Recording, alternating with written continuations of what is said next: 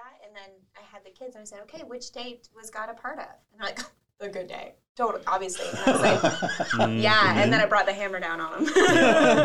it was like, Yeah, my actually something uh, an actual prayer that I've been praying is like you are the same God in the dry and in the fruitful, That's right. Mm-hmm. and In the rain and in the famine, he's still God. to the righteous and the unrighteous. and we do sometimes to the to the children's point. I think we all do that where it's like, oh God, it's so great, and I know you're here. Hashtag bless. And yet, the Yeah, only time we ever actually go to him is when things are bad. Yeah.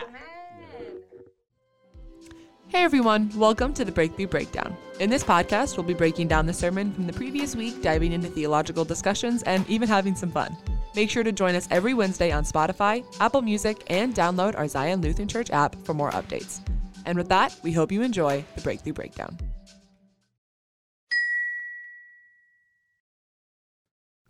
All right, hey, welcome to the Breakthrough Breakdown. This is Jason. This is Kate. This is John. And I'm Jennifer. Were you holding in Today- a burp? What no, was? I wanted to make sure we're all good when we started.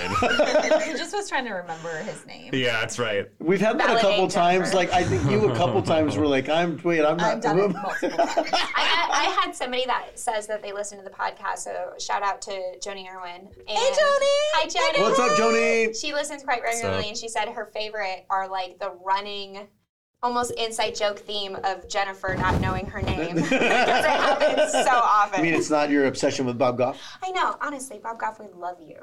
I, I'm gonna see if my buddy Virgil will play Bob Goff this podcast since now they just my friend who's a pastor in Kentucky just had Bob Goff at their church last weekend and I texted him and I'm like, dude, I want to hear how that went. I can't wait to chat and I haven't heard back. So maybe Oh Busy lives, busy people. because he is very that yeah, and God's doing some great stuff at his church. Uh-huh. All right, so we are we're finishing up the Awakening series. It's such a great series. Oh, we're What got finally you there, here won't awake. get you there. Well, and I, so I was on, Jennifer and I were just talking about this a little bit. Like, I wasn't even sure how we were going to end the series because the way I approached the series was instead of saying we're going to talk about this, I was trying to be obedient and listening to where the Spirit was directing. And originally, my original thought was we were going to leave on the fact that we're a mission outpost. Hmm. And then I started thinking, I'm like, well, wait a second. That's great if we're on mission, but if I don't know what my part in the mission is, mm-hmm. Yeah. who cares? Like, okay, Because somebody else will go to overseas and be a missionary. Like it's hard to connect like where your part plays. Like if you only connect mission with missionaries That's or right. global missions. Well, because if you remember, we did the whole kingdom outpost. That Yeah. Zion, every church exists to be a kingdom outpost in the community, and then that led to this whole thing of spiritual gifts and how really the purpose of spiritual gifts is that we find our purpose. Yeah. And and I, I okay, so sermon read through was it was a good one. I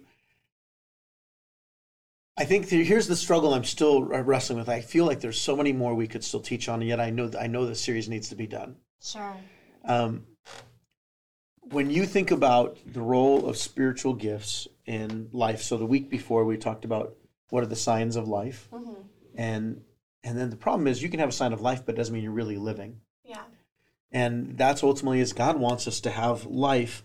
Uh, when you read that Romans 12 passage, that God, according to the grace given to us, that He chooses what He's going to give each of us, and the point is, is that we're meant, we're meant to use those gifts, gifts, gifts.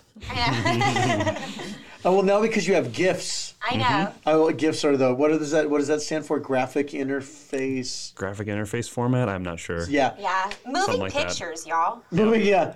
Um, but because we have gifts, those gifts are not just meant, they're different than talents. They're different than skills. They're even different than passions. They're, they're grace gifts that God gave us. And I, I was thinking about, okay, so what, why does God give us gifts? What's the point of those? Like salvation is a gift, but is it just so that we go to heaven and not hell? Um, every gift that God gives us has an intention, has a purpose, and ultimately it's for His glory and His fame Amen. To glorify God. how do you think when we operate our gifts it moves us from just living to or just existing to actually being alive what do you guys thought like how does gifts do that I immediately think of when I worked at the bank. I was good at it, you guys. Not to toot my own horn, but toot toot. I was I know people who said I would specifically go to Kate then Garner's line. Yeah, mm-hmm. because I was real good at it, you guys. I was really good at it. And I loved customer service. I loved the financial world. I loved, in, in fact, when I left the, the bank, they offered me a position to be able to go and do like traveling customer service training Wow. for the bank. And it was like, wow, what a cool opportunity. I really loved it. And I was good at it. And the Holy Spirit was absolutely a part of it while I knew and loved Jesus while I was at the bank. I talked about my faith and I was able to, I brought my Bible to work every day. And people were like, is that your Bible? Like, it, the Holy Spirit was still a part of it. I was still living and it was good.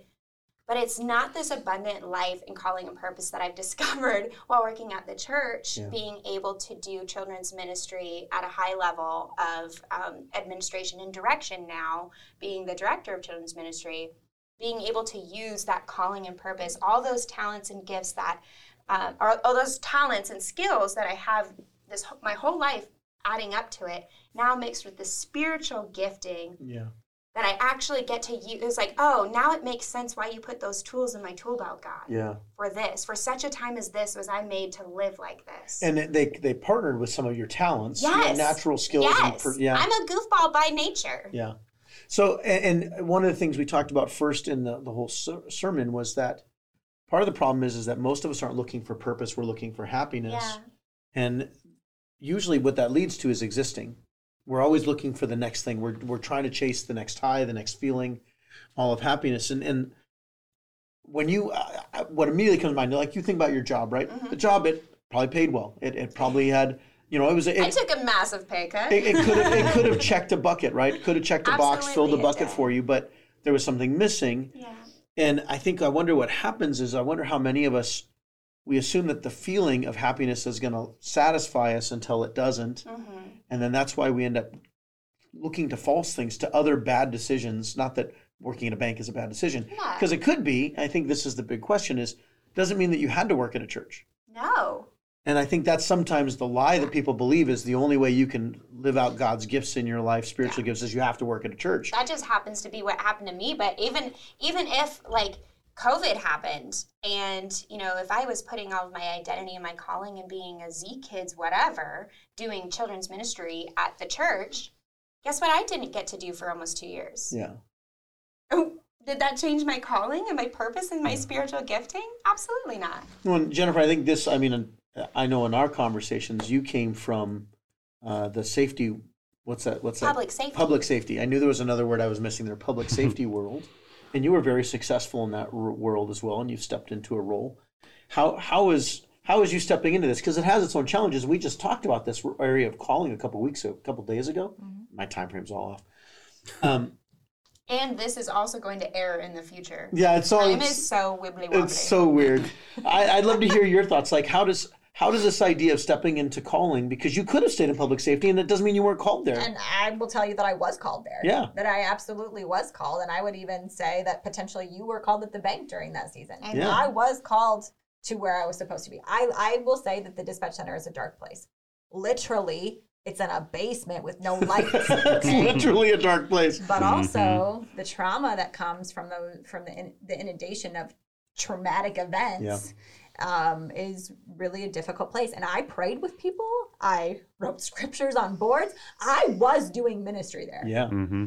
And I actually think one of the least things that I like working about the church is that I don't get to work with non-believers anymore. amen We're It's very so limited. Or very It's so very like, limited. Yeah. Actually, that's really why I love Alpha because it's like if you're just like, Yeah. I still have a little, I still have a little, or Celebrate Recovery. Yeah, I still have a little, you know, a little, a little bit. But I think it, we have to be so careful. Like if you're out there listening and you're like, well, I'm not, I'm not called to my position because I'm a farmer or because I'm a- a banker or whatever. Yeah. Preach. Baloney. Yeah. If God has you in a place and you are using your Mm-hmm. Yep. giftedness and your passion, that is absolutely where you were supposed to be, and there's a ministry to occur there. And Yeah. so I think it is really important that people understand that. And in fact, I go back to this uh, in my in my life pretty heavily. There was a guy that I worked with. Um, he was one of my employees, and he was a believer. And he one day asked me, "Why are you leaving us?" Which is a very hard statement, but. Uh, from my gut, like without thinking about it instinctually, I said, because I'm not called here and um, I'm not called here anymore. And it's one of those things where it's like, you know, your calling can change That's right. and how God uses your giftedness. Like you might, that might change, but also you might just find that it gets better meshed in with your passions or it gets better meshed in with your, your talents or your skills, or you work harder uh, to hone a particular area and then, you know, and then that leads you to a new area. Yeah. And that is beautiful. Yeah. And when we talk about the abundant life, if we are following and submitting to God's will and allowing that to occur in our life, that is abundance. Yeah. And I don't think abundance, an abundant life, doesn't mean a happy life. Like No. No, happiness yeah. is circumstantial, and we right. see a lot of scripture that actually says you're not going to be very happy having a, a Christ-filled life or a Christ, like a Christ-led life. Um, yeah, Well, no, it's like, it's like Jesus. Sorry, it's like Jesus in the garden. I have said this so much in the last few weeks.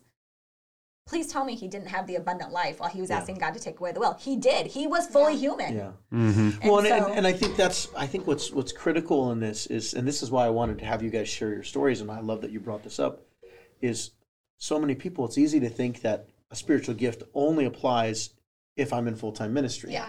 Now, biblically, the spiritual gift is supposed to be used for the body of Christ, but that doesn't mean it necessarily is always inside the church or that it's just inside the church. Maybe that's a better way to say it. You should be using a spiritual gift inside the church, but that spiritual gift also works outside. Yeah. Yes. And I was one of this. I was reading a couple different books and and uh, talking about spiritual gifts and purpose. And one of them shared the story about this young woman who got a job at Starbucks and didn't understand why do, why am I working at Starbucks? Right. And realized that their passion was talking with people, and it was actually a gift. It was a spiritual gift to talk with people, and it opened up doors for to have spiritual conversations and to show mercy and grace.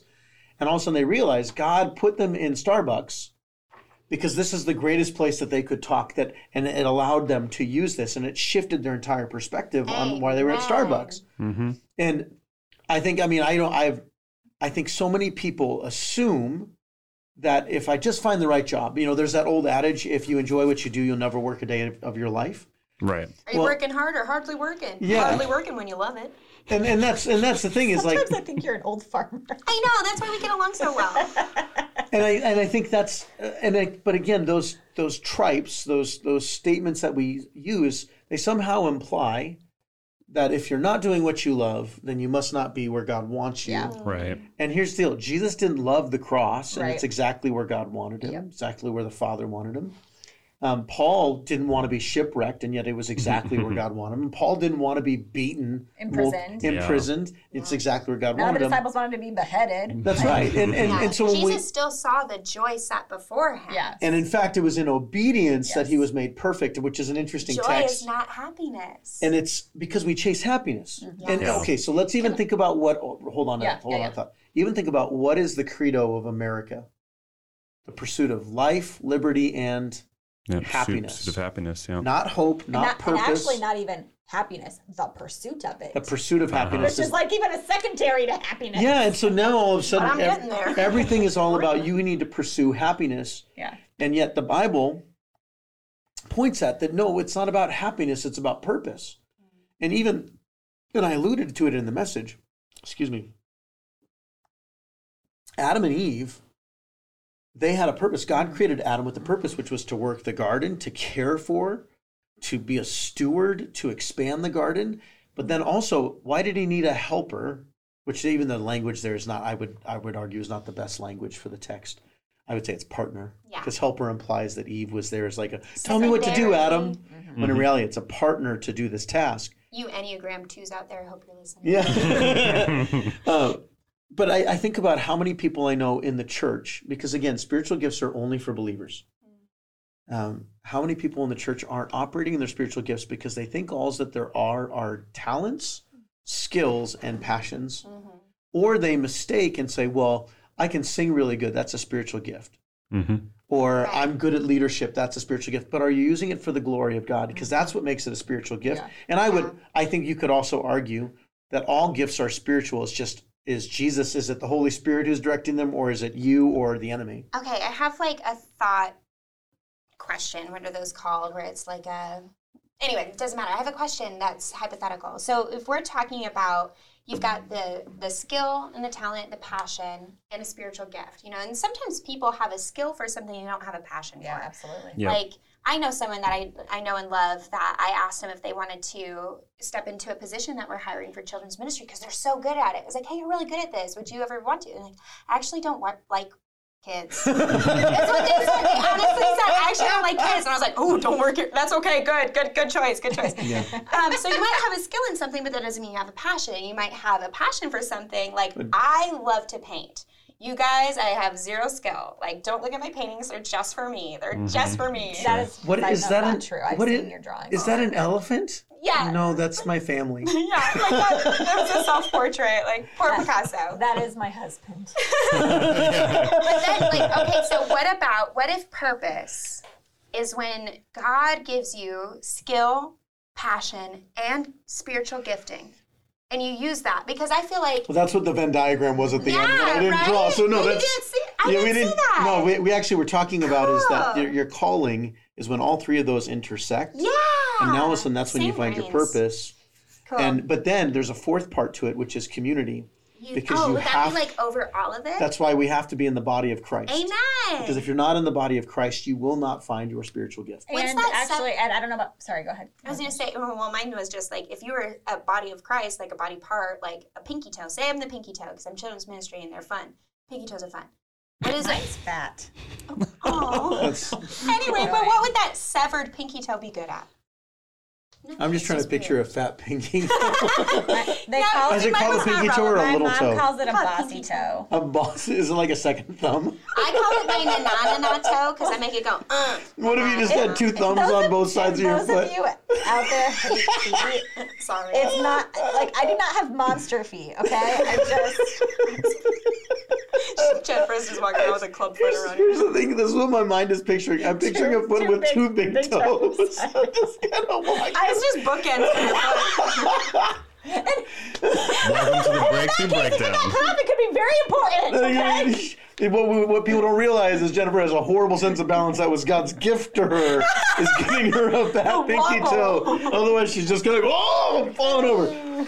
So- Okay, can I add the two? Yes. Mine was not a Okay. okay. two parts. One, and you alluded to this to the message, um, and I don't know how it fits on the Venn, Venn diagram, but here's the thing: integrity is also a really Oh, yeah, we were important talking of that because it's like, yeah, you could have skills, talents, uh, yeah, uh, what were the other ones? Passion. passion, And spiritual. and community, but if your character is lacking, you cannot now operate in your spiritual Well, gift as I think as well as your were Yeah. designed. you're you're ultimately gonna you're gonna either forfeit or hinder your ability to do it. It's like so, you do a snuff it out. So think about mm-hmm. what's happening right now in American culture. All these pastors that are falling, Do I have to? and and I mean we're seeing it. Well, it's just it's not just in America; it's, in the world. so hard. It's Yeah. and It's it's so heartbreaking it's heartbreaking because some of them are God has used them tremendously, and I think we I think the danger, and I really I really think it is a danger is.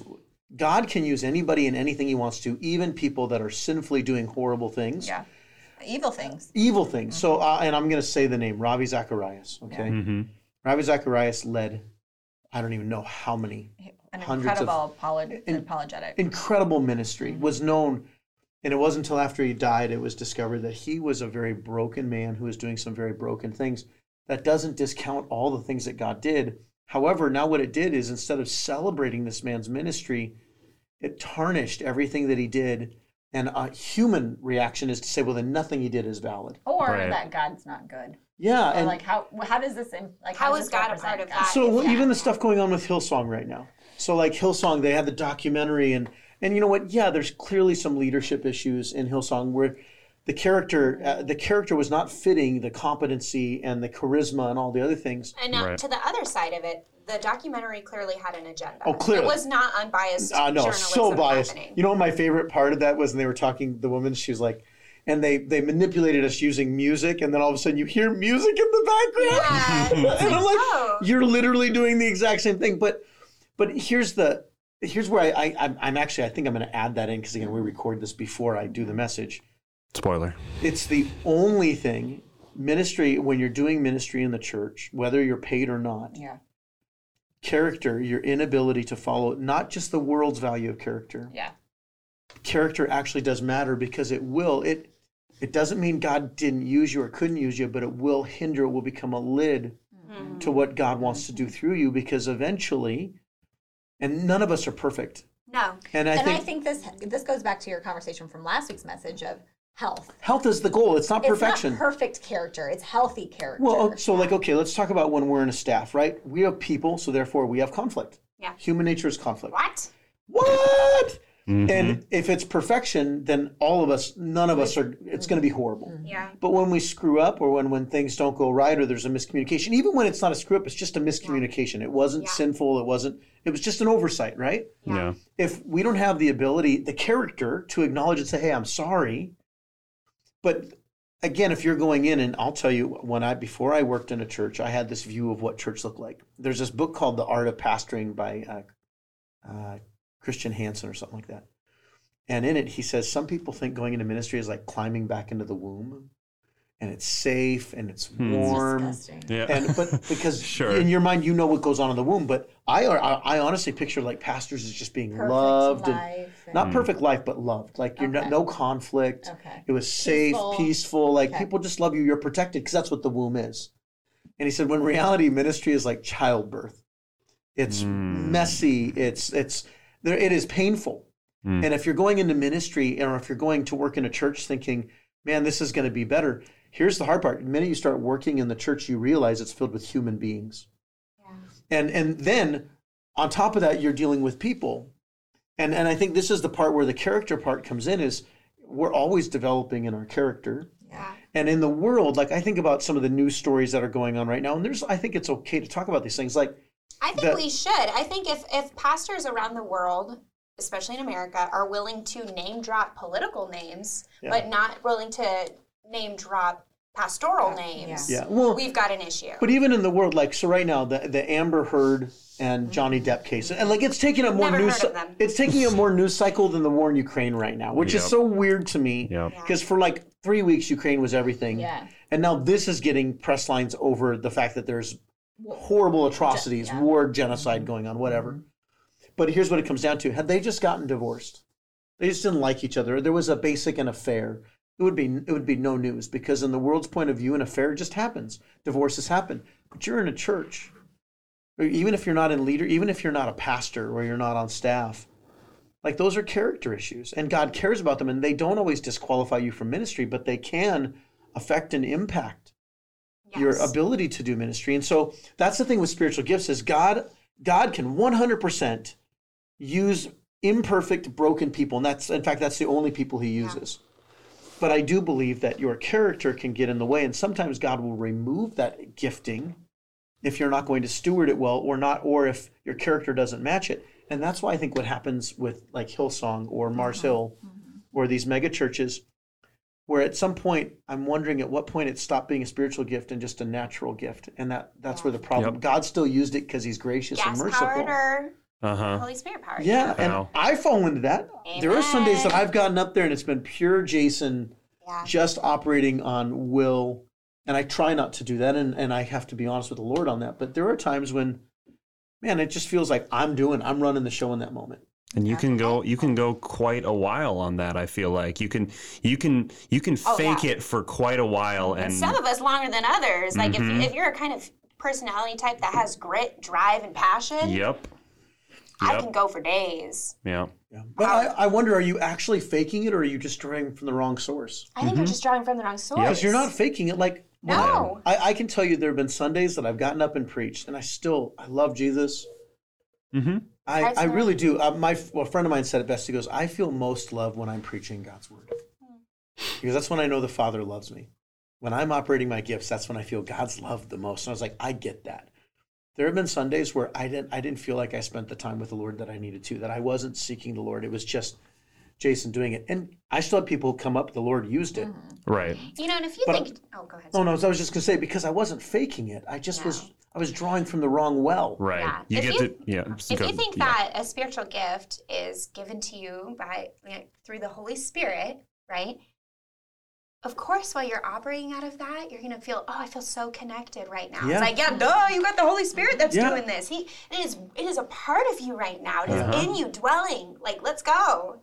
And can I? Okay, so I, I talked to I. I'm not. I'm not to name drop only because I know this person never wants their name dropped. But we have somebody in our church who faithfully serves behind the scenes, regularly, never wants attention, And I wonder if for them, because their spiritual gifts is helps, like they feel the most loved when Operating out of that. operating out of that. Like for them, that is how they know I'm I'm operating in what God called me to. Yeah. They're never going to step foot on a stage. Yeah.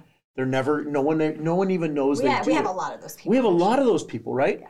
And and I, for me, because my my spiritual gifts tend to be all upfront gifts, and the danger of that is because we do elevate upfront gifts as being supreme. I would argue that I'm going to get before the Lord, and I'm going to be shocked by how many, how many things that God's going to say. Yeah, you did that for you, or you got your. At one point, Jesus says, "Hey, you received your reward in full." When they were like, "That was Uh-huh. awesome, Yeah, you've already got it. Yeah. You've already got your well done for And, the day. but the sir. person who cleans Mm. toilets and never knows they're you know if we're going to use the mansion illustration they're getting the they're getting Guys, yesterday, Wednesday, because we record early, I have a regular group that meets on Wednesdays at one o'clock. I call them the Zion Craft Crew, and we're gonna get t-shirts. and it's this like most of the time it's retired women that are like retired from teaching or doing other things that like know how much work goes into it. So if I would do like the amount of crafts we did yesterday, it would was this take the me pizza and the monsters Yep, it would take me over four hours to do this. And they did it in about an hour and 15 minutes with about five or six people chatting and stuff in between. And as I'm walking away, one of them, who I love dearly, said, Man, nobody knows how much work this really is. Like, how much you really do. No one knows. And I was like, My Father in heaven does. Yeah. And I have that promise. hmm Like, th- how, how, do you, how do you keep maintaining when maybe that isn't your gift? yeah I think I think for me sometimes I can buy into that lie of like, man, nobody knows. Nobody knows what I did or what we did. And I got that a lot at camp too, because the the What was the name director, of the camp? Uh, Inspiration Point Christian do you, Camp do you have any Retreat christian Center. wear that says just so the, I'm those wearing, watching I'm who don't wearing it right now. A nice He- quarter zip. 90% of john's uh, Attire. attire is 50. inspiration It's fifty percent at this point now. Yeah, he's I've- been married for Yeah. year now. you've been purging slowly the director of the camp you know on the on the at the end of a week or during the weekend at a at a family camp event would gather us up and say like the kids that come here the adults the families that come here most of them have no idea how long you spent cleaning bathrooms or fixing the cabins or doing whatever they have zero idea but god knows and we know as a staff we know and we don't do it for recognition Yeah. and glory from them. and i and i i would say also as well the other side of that is sometimes it's not that we all need affirmation Amen. Yes. because there are those times when it's exhausting jesus had a perfect relationship with the father and heard his father saying well done like That is my son of whom I is That's right. well loved. And we don't get that. And and so that doesn't mean that we don't that people in ministry or people serving. There's a reason why we need to appreciate our volunteers. Amen. But if you're doing it for the applause, if you're That's doing it for the attention, Yeah, yeah. eventually that'll be known. My uh, my pastor when I was in my early 20s, the one I, and I talked about him last week, the one who mentored me. He actually said to me, he goes, "Jason, I want to warn you." He goes, "I feel like you're driven by ambition, but it's not holy ambition." And what it was is I knew I was called to ministry early on, and I thought I was so consumed with being in the position that I wasn't letting the Holy Spirit work on the character development. I was impatient. And I remember being so upset with him that he said that. I was like, how dare he?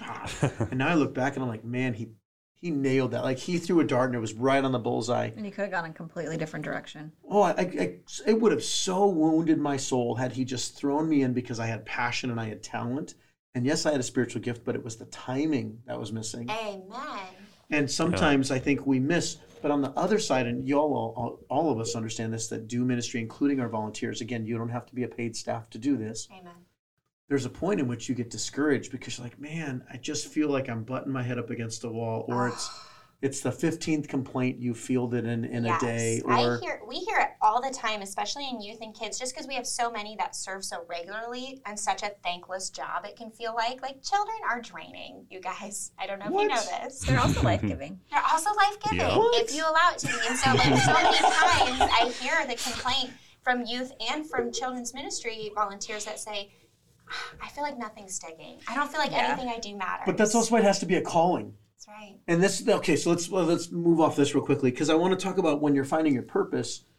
You know, we, we have that intersection of passion, talent, uh, spiritual gifting, and that that coming in. I think a lot of the reason why people are they're pursuing things that are in the natural is because those are tangible. Like that's also what the world highlights. Like, why would the world know anything about spiritual gifts? Yeah. You know, the world Yeah. doesn't. The world doesn't have spiritual gifts, so they're not going to think about it, and that's what drives most of our stuff. But even how we do church, what, how do, what's our language? How does our language tend to fuel stuff? I was thinking about the weird language of called and ordained. Mm-hmm. Like that makes it sound like because I'm called and ordained, and I, I was at it. I've been at churches where your ministry doesn't count if unless you're called and ordained. I actually had somebody speak that over me who said, you know, until you're called and ordained, none of this is real ministry because it's only called an ordained ministry that matters. Yikes. And I was like, wow, Poor way to, way to illegitimize the hard work and the impact that someone has had because they didn't have a human, the, the whole human of called and That ordained. validates them. It's not in scripture. The Bible doesn't tell us to call and ordain people, it doesn't tell us to have MDivs. No. And it's not those things are bad. It's actually a very Old Testament theology because you would call and ordain a priest or a prophet or a king. Yeah. Um, I've been sitting on this for um, this podcast so far, but like even calling initially when we when we opened that idea of calling, we associated it to profession. yeah, Yeah. They, they don't equate. that's right. You can work mm-hmm. in a profession that is not your calling, and your calling is to visit nursing homes. Yeah. Yep. Or you know, I don't know. I don't know what it is, but your calling does not have to be your profession. That's right. Yeah. And I think sometimes we, or single moms, I think great example. If single moms feel like profession equates, calling equates profession, then they feel easily delimit, legitimized, should have picked a, di- a different word, in being a stay at home mom. Yeah. Illegitimate? Is that they- the, yeah. Yes. Illegitimate, yeah. Um, no, like your calling can is motherhood. Yep. You know, like, and it can be working. Like, there, it's not a, Yeah. it's, it's both. You're- you know, I, like, I, I went through a season where like what is your calling and does it matter is it my profession is it what i do for my day to day i felt like my calling is to be a loving and consistent mouthpiece for the word of god yeah, and it happens to get to be children at zion right now Yeah. yeah, Well, and, and even if from a kingdom perspective, because spiritual gifts are about God's kingdom, they're not about you. And they're, uh, in fact, if they're done well, they're about others. And when the, the spiritual gifts becomes about you, I think that's when the Lord might sometimes remove his anointing or his hand from it. Um, when we look at this idea of calling, and I think part of our pursuit of happiness, or even what we think is our supposed to be our calling, parenting is one of those big ones where I'll hear parents say to me, "Well, my calling is to be the best parent I can be." Now that's that is true. God wants you to be the best parent, but if that's your sole purpose, or your where you get your worth and identity. yeah, which is your purpose, like uh, that's Yeah. Mm-hmm. now all of a sudden what happens when your child and, and I I watch this as actually just as my own kids are growing up. What happens when my kid doesn't make the best mm-hmm. choices? How does mm-hmm. that all of a sudden I'm like I feel like I failed instead of no, my kid's a kid. right well does god fail when i sin That's right. no i sin Yeah, I sin, right? And yet we do it in all things. And, and I think family right now is one of those idols yes that is so prevalent. And it's been for the last 20 plus years Yeah. Where we put, I'm watching as marriages are crumbling because parents are going above and board because they think their purpose is to make their kids happy and well rounded. And they'll say, well, I have to give them all the experiences. Do you know how many great kids out there who love Jesus, who are have functioning adults, have great jobs, great ministries, uh, operating their calling, and they didn't play 10 sports? at They- five years old At five years old, they didn't they didn't go to the perfect college, and yet we, that's the worldly perspective on what it means to be a parent. Now, let me say that it doesn't mean it's wrong that your kids in No. sports. Doesn't mean it's a bad thing, but when that becomes your purpose, Your identity. when your identity, now all of a sudden you run the risk of what happens, or what what happens when they graduate and your what marriage are you doesn't teaching exist. them about their identity? They're the if center you're of the building universe. that, yeah, that, and then and when they mess up, when they uh, ultimately are not a professional or, soccer they, player or because they went they don't want to. or choose that they don't want to, now they've failed in that identity that you've set up for them. Yeah. Um, But so I just like I just wanted to like point out like we should be careful that we don't associate calling with profession. Hundred percent. Yeah. And I and I love that. In fact, you would I think you can make the case that most of the time calling and profession don't go hand in hand. I in would fact, agree. your profession opens the door for you to do your calling. It is not your calling. Wasn't Paul Correct. a tent maker? Yeah. yeah, it's true. Like, is that what you think of when you think of Paul? No. No. And and it- the or profession Jesus was a carpenter. Right. also the Messiah. Like, you know. well, and even think about if you break down profession, it's to profess. yeah. Hmm. And what if we begin to see that maybe God has moved you into a profession so you can profess? So working in the police department. Testify. Yeah, you know what I mean. People, whether it be construction now, if you work in a job where you're not around anybody, well, maybe God is giving you that time to be a prayer warrior. Yeah. Yeah. I mean, I think about some of the farmers I know who mm-hmm. are they love Yeah. to pray. That's what I was thinking earlier. That's Like funny. they're they're in their combine, which still is a magical machine to me. I don't understand how it works. I've been told, I've been shown, it doesn't make sense. But I, how many of them are they're listening to podcasts and learning and growing and they're praying and Amen. they're worshiping and prayer is a spiritual gift. and they're providing a product that is necessary to the world around them. Yeah. And we were talking about productivity. It does not mean an abundant life. That productivity, producing fruit mm-hmm. of the spirit Yeah. from your spiritual gifts, is mm-hmm. what we're talking about when we say pro- product or produce. Well, and, and, and this, I think, you know, I, I, I jokingly said it in the in the sermon read through, oh. is when we were talking about our purpose and plan, and I'm like, I'm not quoting Jeremiah. I'm not. I refuse to do it, and it was kind of a visceral reaction because, Because God has a plan for you, and what do you think of? but th- that's the text, right? I know the plans that He has for me, plans not to harm me, but to prosper me. And, and people quote this all the time, but what Yep. they really mean is good things are going to happen to me because God's got my back. Yeah. And uh, that depends on how you define good.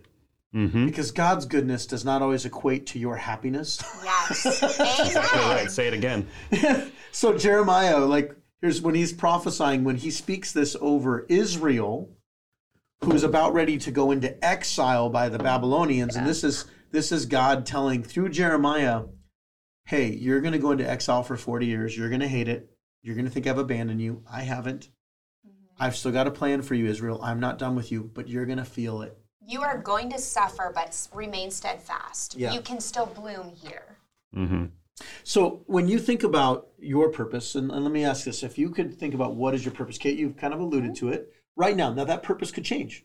Ultimately, our purpose should be God's glory. Mm-hmm. Like that's that's the 1 Corinthians 10, 30, 31. Everything we do, we do it for the Lord. Whether you eat or drink or play or sleep or you know play guitar, computer program, farm, everything we do, we do it as an opportunity to glorify God. Mm-hmm. What do you feel like your glory? What do you what do you feel like not your glory? What do you feel like your purpose right now is in this season of life? And that could change. And let's move away from the the stereotypical to make Jesus famous. Like we all get that. We all want that. What do you feel like your purpose is right now? Yeah, I have two. Uh, one is uh, I think that my call is to mature believers through God's word specifically. and so that's eh, teaching, equipping, um, coaching, that sort of thing. Uh, and then secondly, this this came out of a, a time where I uh, retreated and fasted and was just really seeking the Lord really for this year, not not, not necessarily so much, but um, a word I felt like He really gave me in Scripture to to back it was watchman, and really this idea to be on the lookout for what's coming up ahead, and to be paying attention to that, and to be preparing for that, and to and and really this idea of like the watchman um, text can can also go with the gatekeeper text of I think is it John 10 I'm the good shepherd yeah that's John 10 right anyway and it's this idea of like you open the gate and you know the gatekeeper helps them find pasture and shepherd them and help them be shepherded by the Lord and so anyway so I think one seasonal I don't think I don't know that that will be forever um, and then the other one I feel like is more what I'm supposed to do kind of indefinitely Kind of your the call. Like God put Jennifer Colby here for this. Yeah. Yep, I get that. I feel like I need to be very careful when others make comments like, oh, you have a calling and a gifting for children, like for leading and teaching children. And sometimes that can rub the wrong way because I think if you asked any of the leaders that serve and lead in children's ministry, they get a lot out of it as well. And I do teach and lead um, other adults as well. A lot of what I do is not just to children because if it wasn't for the backs of 80 volunteers, there would be no children's ministry. I can't do it alone. and I think that they have to be equipped and led and loved through that. And so I, and if I'm not doing children's ministry, You mean you're not the sole person who gets up there and teaches five kids on a Sunday morning? Not there's anything wrong with that. I mean, it's a I mean, I thing. do actually, yeah, right now. I hate children's ministry needs help, you guys. Um, but I, that's why I went to that broader, like Christianese speak of like my calling is to be a loving and consistent mouthpiece for the word of God. and what I mean by that is that everything I do is an act of worship, and I happen to do it under the mode of children's ministry. Yeah. I am the same goofball wearing uh, overalls when I go to Fairway this afternoon. I'm the same goofball that does children's ministry when I do it at Celebrate Recovery. I treat them the same as I treat children because I love children Yeah. and I love them and I love the lady that I hold the door open for and she looks at me like get away you smell bad I'm like oh sorry I still love her like grumpy old farmers I still love them I don't think you smell bad. I do sometimes, but thank you. Uh, but what I'm saying is, is that I don't have to do it perfectly, and I don't have to do it in the mode that I happen to be doing it as my profession. That that calling and purpose for me is something that I can do all day, every day, and everything that I do. I happen to be able to discover it and operate best in it Yeah. while I'm doing children's ministry. Yeah. Mm-hmm.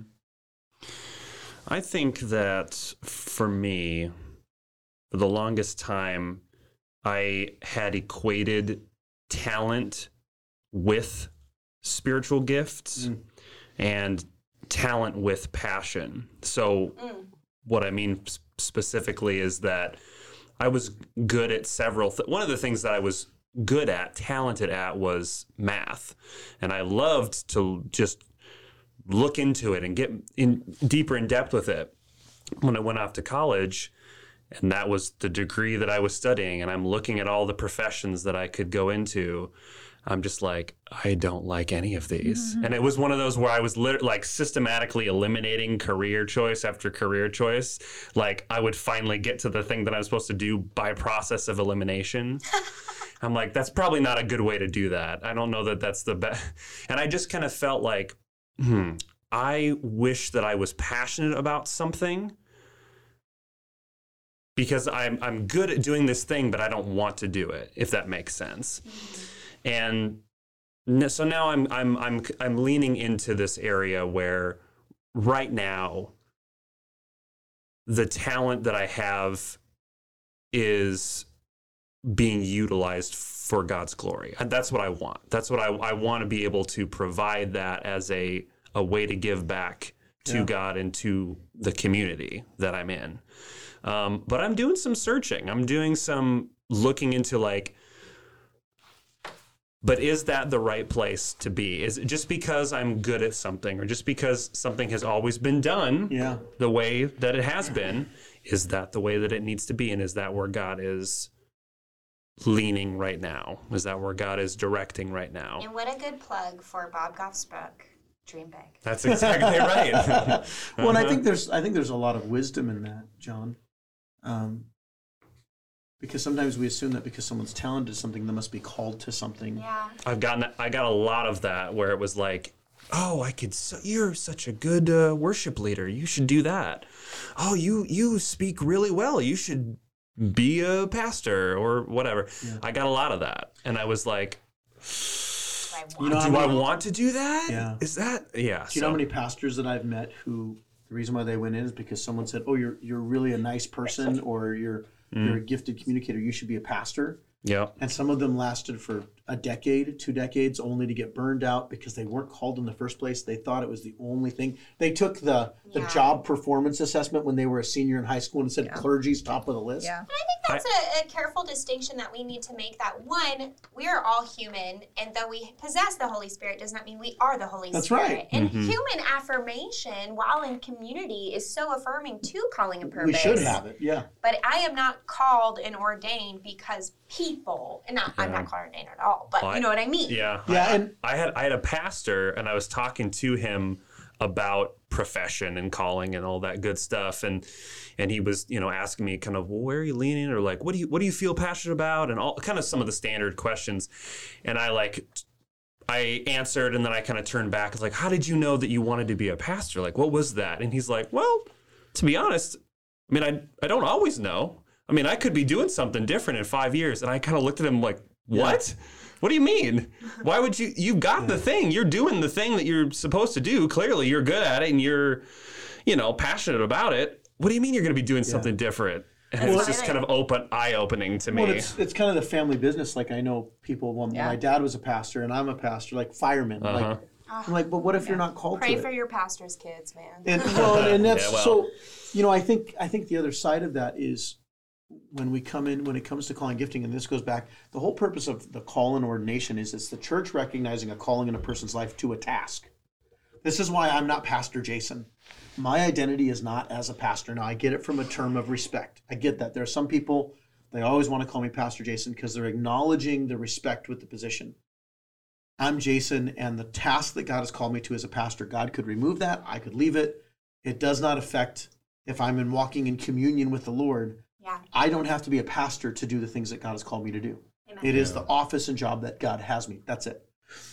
The other side is sometimes, and I'm guilty of this, where I'll see something in somebody's life and I want to affirm them, and I think I think you're called to ministry. Yeah, sure. And it's easy for me to want to do that because I think I see something, but now I could pigeonhole them and they make I don't feel that, but they don't want to let me down. Uh-huh. So they make a course correction in life based upon me, Yeah. not the Holy Spirit.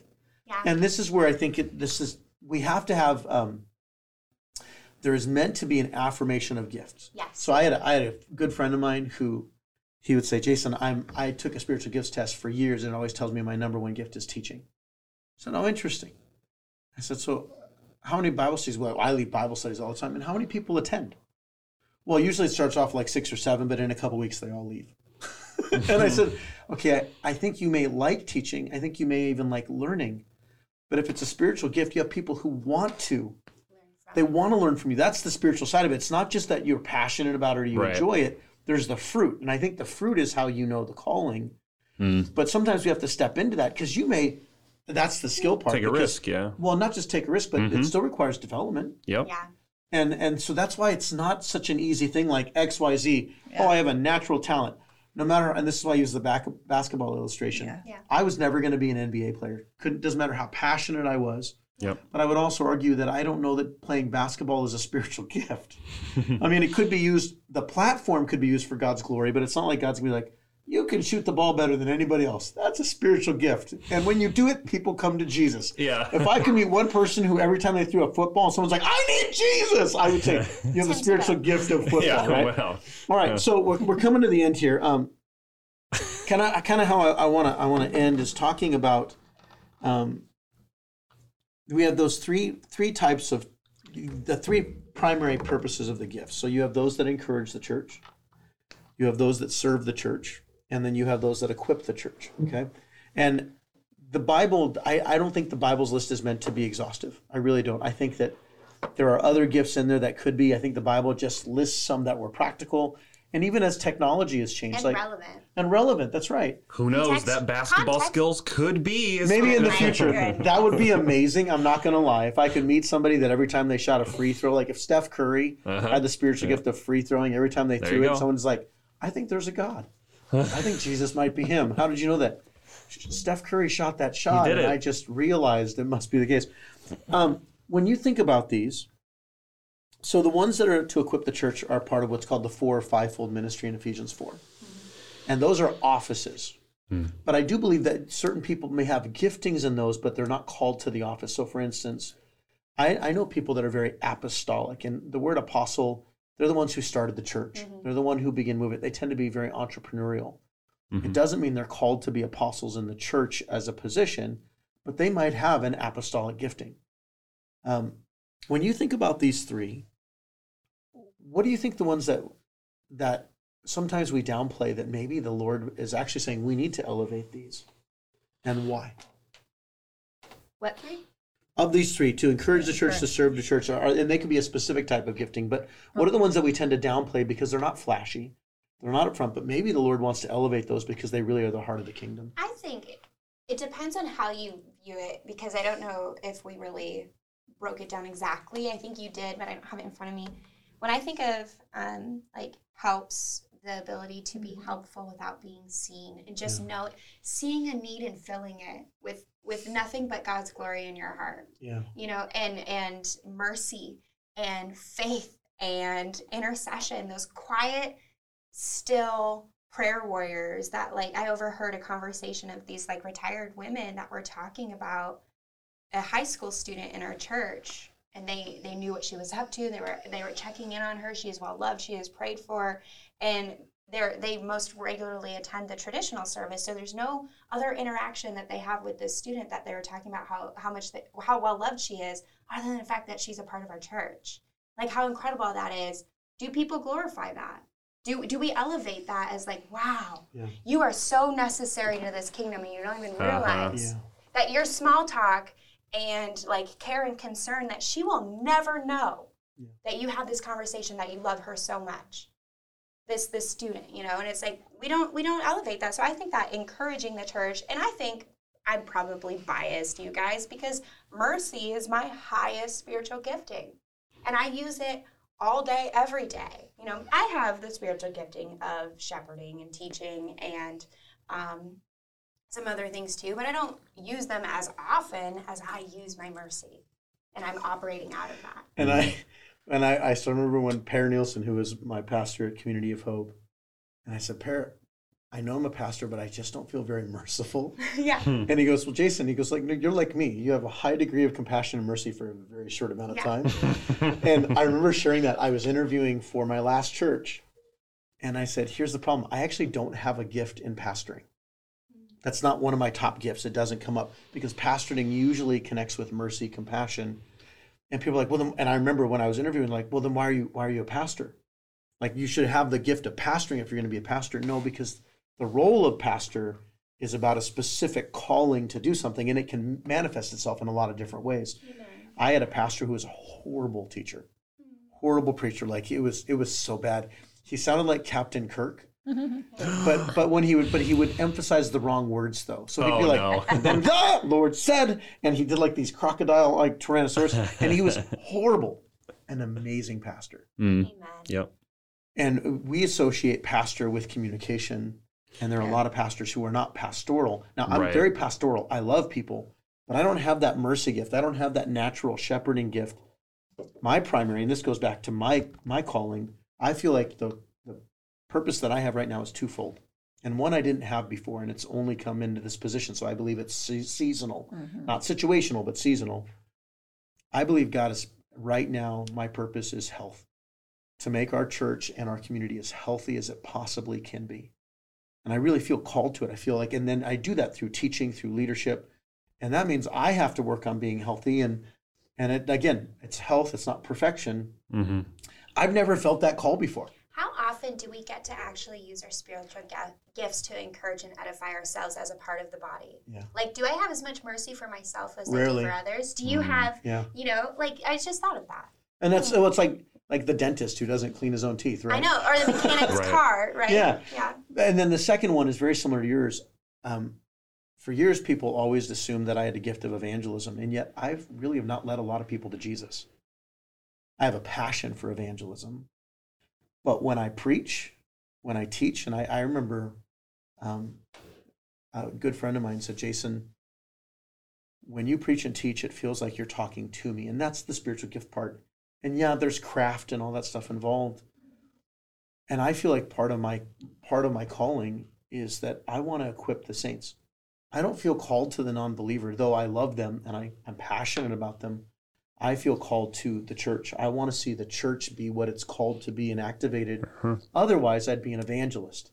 Sure. And there are evangelistic pastors who, every time they get up, the only thing they're worried about is that person who doesn't know Jesus yep. to the point, and I have a good friend of mine who um, they they left a church because every sermon felt evangelistic. And I'm like, well, because you're looking for a pastor whose heart is to feed his sheep, not to bring sheep in.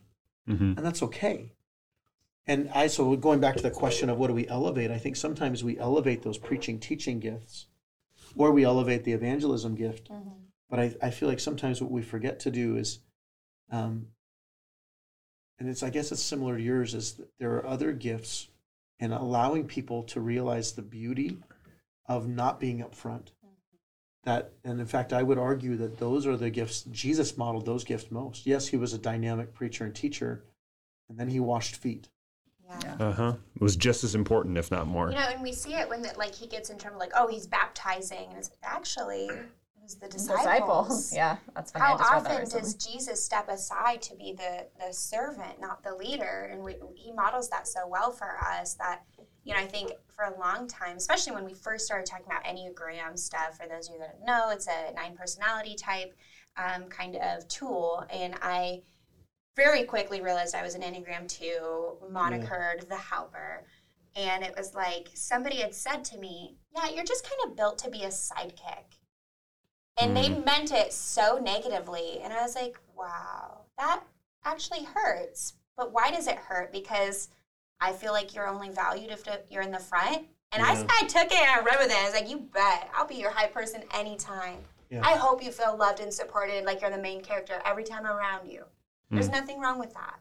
Yeah, on the flip side, though, what a demeaning Yeah. way of, what a, to a way terrible way to use Enneagram. Thankfully, that person didn't really speak into my life, and I think they had some work to do themselves. We all do. Well, and- and I, I, I say stupid things. Amen.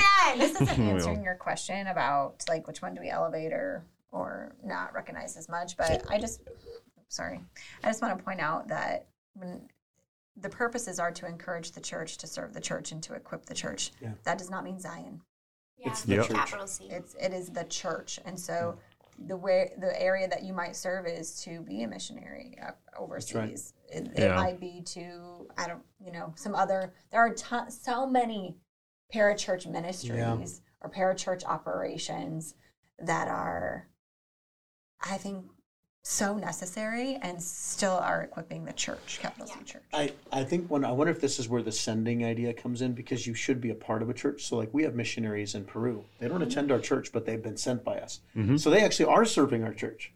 Yeah. And and I think the one of the dangers that I've seen that happens with um, parachurch ministries. well, I don't I don't need to go to a church because I do this. No, you still need to be a part of a Yes. community. Uh-huh. Oh, Yeah, just yeah. And that's had a not what you're, that's not That's what you're what saying. saying, No, no. not at all. We just had a conversation with Pastor Derek about that. Of like sometimes our volunteers are like, "Oh, I, I don't need to go because I did this this week," and I was like, "No, you need to do something for Yeah. you still too." Uh-huh. And that's actually how you serve the church. But the way that God reveals, and it's also the way that He affirms, is you have to be a part of a community. Yeah. You cannot be, and this is this is where um, I know there are individuals who see their job is to go and they just serve the church and they hop from church to church to church to church, but they have no sending church. Yeah. They started their own ministry, and all I had we had a, a person at a, a at Community of Hope who garnered themselves a prophet Hmm. and would regularly come in and confront us as a prophet. We didn't recognize them as a prophet. They weren't sent as a church. That was the spiritual gift they had, and everything they said was wrong.